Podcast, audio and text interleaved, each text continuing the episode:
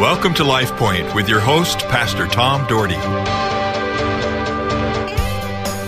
Hi, folks. Thank you for joining me again today. And again, I have in the studio with me Pastor Don Bertelsen. He is our seniors pastor at uh, the Cloverdale Church of God, former pastor of Oregon Trail Church of God for 20 years. And he is a man of the Bible, and he teaches a lot of our classes at the church, and especially our seniors group. And uh, Don, it's again, it's good to have you back with us. It's always good to be able to be here together and uh, share God's word together with yeah. you. So. And Don has agreed to be with me on most days when we go through the book of Romans. So hopefully he'll be with me through this series, and it might take a little while. So I'm I'm rounding him up to come over and uh, do some shows with me, and so I so appreciate it. Lord, thanks for the day. Thanks for all who listen. Bless our lives. Open our hearts. We love you in Jesus' name. Amen. Amen. Okay, we're at verse 21, Don. Uh, we did finish with verse 20. Yes, we didn't talk about it a lot. It said, Therefore, no one will be declared righteous in his sight by observing the law. Rather, through the law, we become conscious of sin. Yeah, that, really sums up Paul's argument. Now, a lot, a lot of say in, in, in, the latter part, the last chapter of uh, Romans, Paul thanks the person who's kind of writing this for him. But Paul's just kind of speaking and he's talking, and the guy's trying to catch everything. And, yeah. and, and as he's reeling things out, and so we spend a lot of time, but what he's really saying to both the Jews and the Gentiles is that there is nothing outside of God that makes you righteous. And the law, what it does is it doesn't make you righteous, it makes you conscious of sin, right. that no way you're wrong, and then you turn to God. And that that's that's an important part part of Paul's argument. Do you think a lot of people uh, I was trying to think of the word confuse the gospel sometimes with with um, acts of righteousness versus being righteous. righteous yeah. You know that we we we do all these good things. Hey, we help the old lady across the street. It's easy for me to say old lady because I'm an old man. Yeah, uh, that's right. but, yeah, and I, I certainly need help from time to time. Yeah.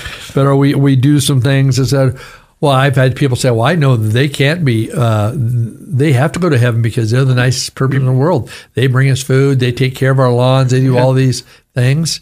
But it, you know, it's not the good deeds that. No, it's not the works, and that's what the law was about was works. Yeah. You know, the more you did, the better you were, and of course, then you had the Pharisees and Sadducees as your your policemen, basically making sure you were following the law, and that's why they were so excited and grew so quickly when when they said, uh, "You're free."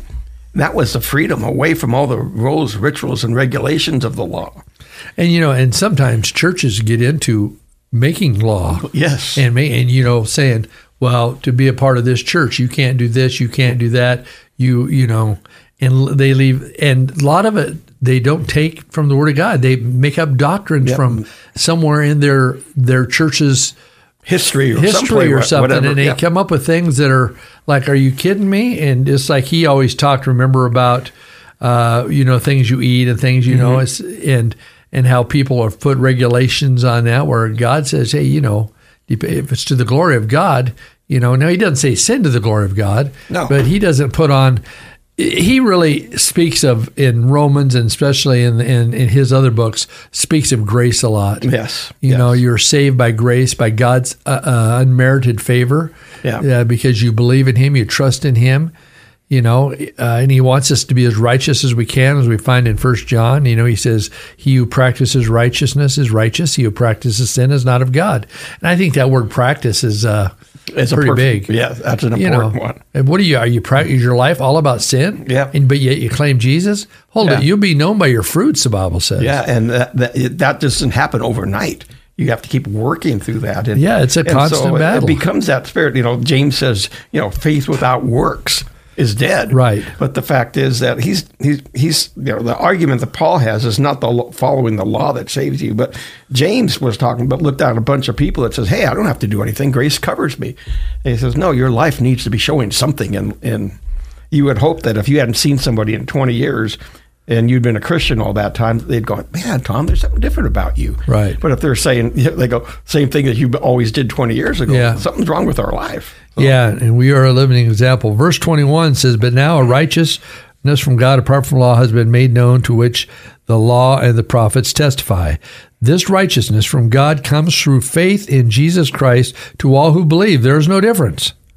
So here's, here's the big one, the verse 23. Yeah, it is. And uh, yeah, I'll go on and say, For all have sinned and fall short of the glory of God. We use that in the Roman road and, Roman road, and yeah. leading people to Christ. But he says, This righteousness from God comes through faith in Jesus Christ Yeah.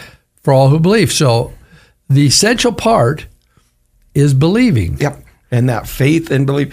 We use belief as such an easy word here. You know, I believe in this, I believe in that. It's a stronger word in the Greek. I mean, it's a commit, a, a devotion, something that I invest my life in. And, and that's what he's saying. Not faith in Jesus. Like he said, he's a, Paul is all in.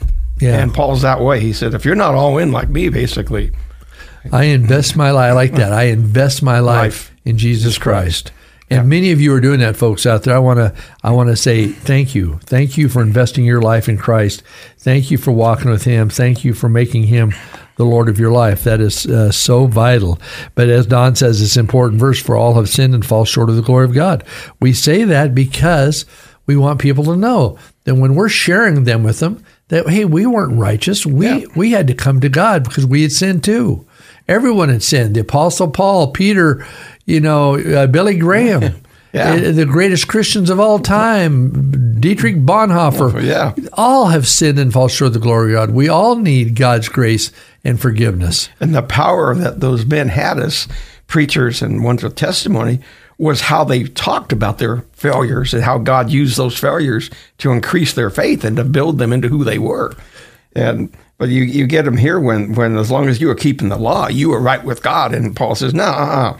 Righteousness is from God apart from the law.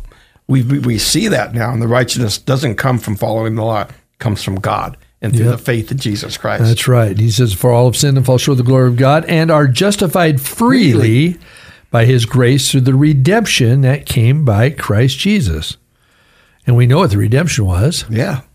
You know, Jesus, of course, died on a cruel cross, which Yeah. in the next couple months will be uh, actually the last of March this Yeah, year. uh, Easter comes early this year. Yeah, we'll be remembering. In fact, I, I told Don I I get to do the Good Friday Yeah, I uh, service at our church. That'd Yeah, be my first sermon in a long, long time. So if you don't have anywhere to go on Good Friday, hey, come on out because we had a great service. There. We do. It's a In great fact, service. I, I did Good, Good Friday last You year. did. I did Good Friday you last did. year. Yeah, you did. so- So, uh, Yeah. Pastor Allen has us do those Yeah. things. I'm excited about that.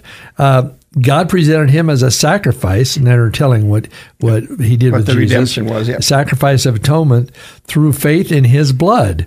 Faith in His blood that He spilled for us. He said He did this to demonstrate His justice because in His forbearance He had left the sins committed beforehand unpunished.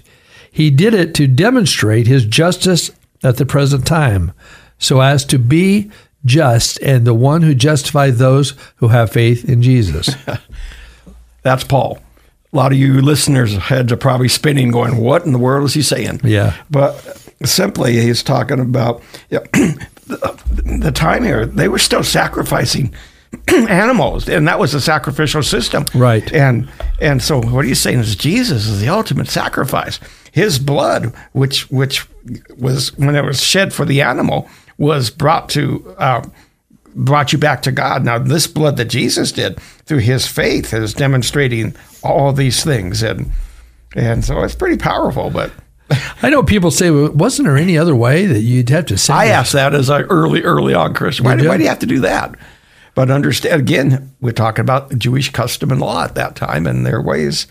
It was a sacrifice. You know, when early on, when uh, Adam and Eve sinned for the first time, they tried to cover themselves with fig leaves. God said, no, no, um, sin means death, so something has to die to cover that. So they killed an animal to do that, and that that started the sacrificial system. And Jesus now dies for us, so we don't have to do that. Well, Don, you understand this in, in a great way, and and what's interesting about you, Don, is that you came to Jesus later later in life, right? Almost thirty years old. Almost thirty years old. So what what was it that triggered your salvation experience? I had been in the music world, and that was my life. I wanted to do that, but it changed. The industry changed things, and it was going in a different direction. And I, I quit to look for something else. And the only place I got so far down, the only place I could look was up. And I started trying to find Jesus. And it took me took me a while to to do it, but um, he changed my life, and and I'm thankful for that. So what I have today is all about Jesus. He really changed your life because not only did you become a Christian, feel a call into ministry, you went to uh, Bible college. Yeah, and I wasn't a student at all. I'm dyslexic, and so I barely squeezed through college, uh, high school. But I, I got it through through good friends and, and whatever, and and learned the Bible. And you I, wouldn't know it if you listened to Pastor Don teach. Uh, my wife uh, thinks Don walks on water. She teaches. She goes to the Joy group class every Tuesday at ten for seniors, and she also goes to a Sunday school class every Sunday at eleven. And she just she raves to me all the time about Pastor Don teaching. I'm glad she does because Don and I are really best friends, and and so it's nice to have a my wife. When, when our wife likes each other, our yes. friends, that helps us. To In fact, our wives were talking this week. Don and I were just talking. They're talking about doing a trip for the four of us together yeah. somewhere. So we're looking forward to that. Yeah. Well, let's finish these last few verses out. Sure. Last, we got one more minute. Where then is boasting if it is excluded? On what principle? On that of observing the law? No but on that in faith, which we've been talking about the whole time. For we maintain that a man is justified by faith apart from observing the law. Is God the God of Jews only? Is he not the God of Gentiles too? Yes, of Gentiles too, since there is only one God who will justify the circumcised by faith and the uncircumcised through the same faith. Did we then nullify the law of faith? Not at all. Rather, we uphold the law. yeah.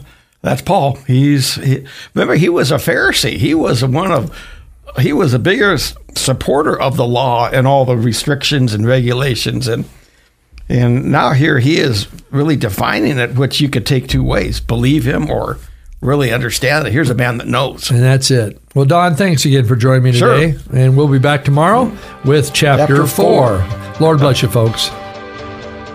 LifePoint is a ministry of the Cloverdale Church of God. If you would like a copy of today's broadcast or would like more information about the church, please call us at 208 362 1700 or write to Cloverdale Church of God, 3755 South Cloverdale Road, Boise, Idaho 83709. You may also visit us at our website, www.cloverdalechurch.org.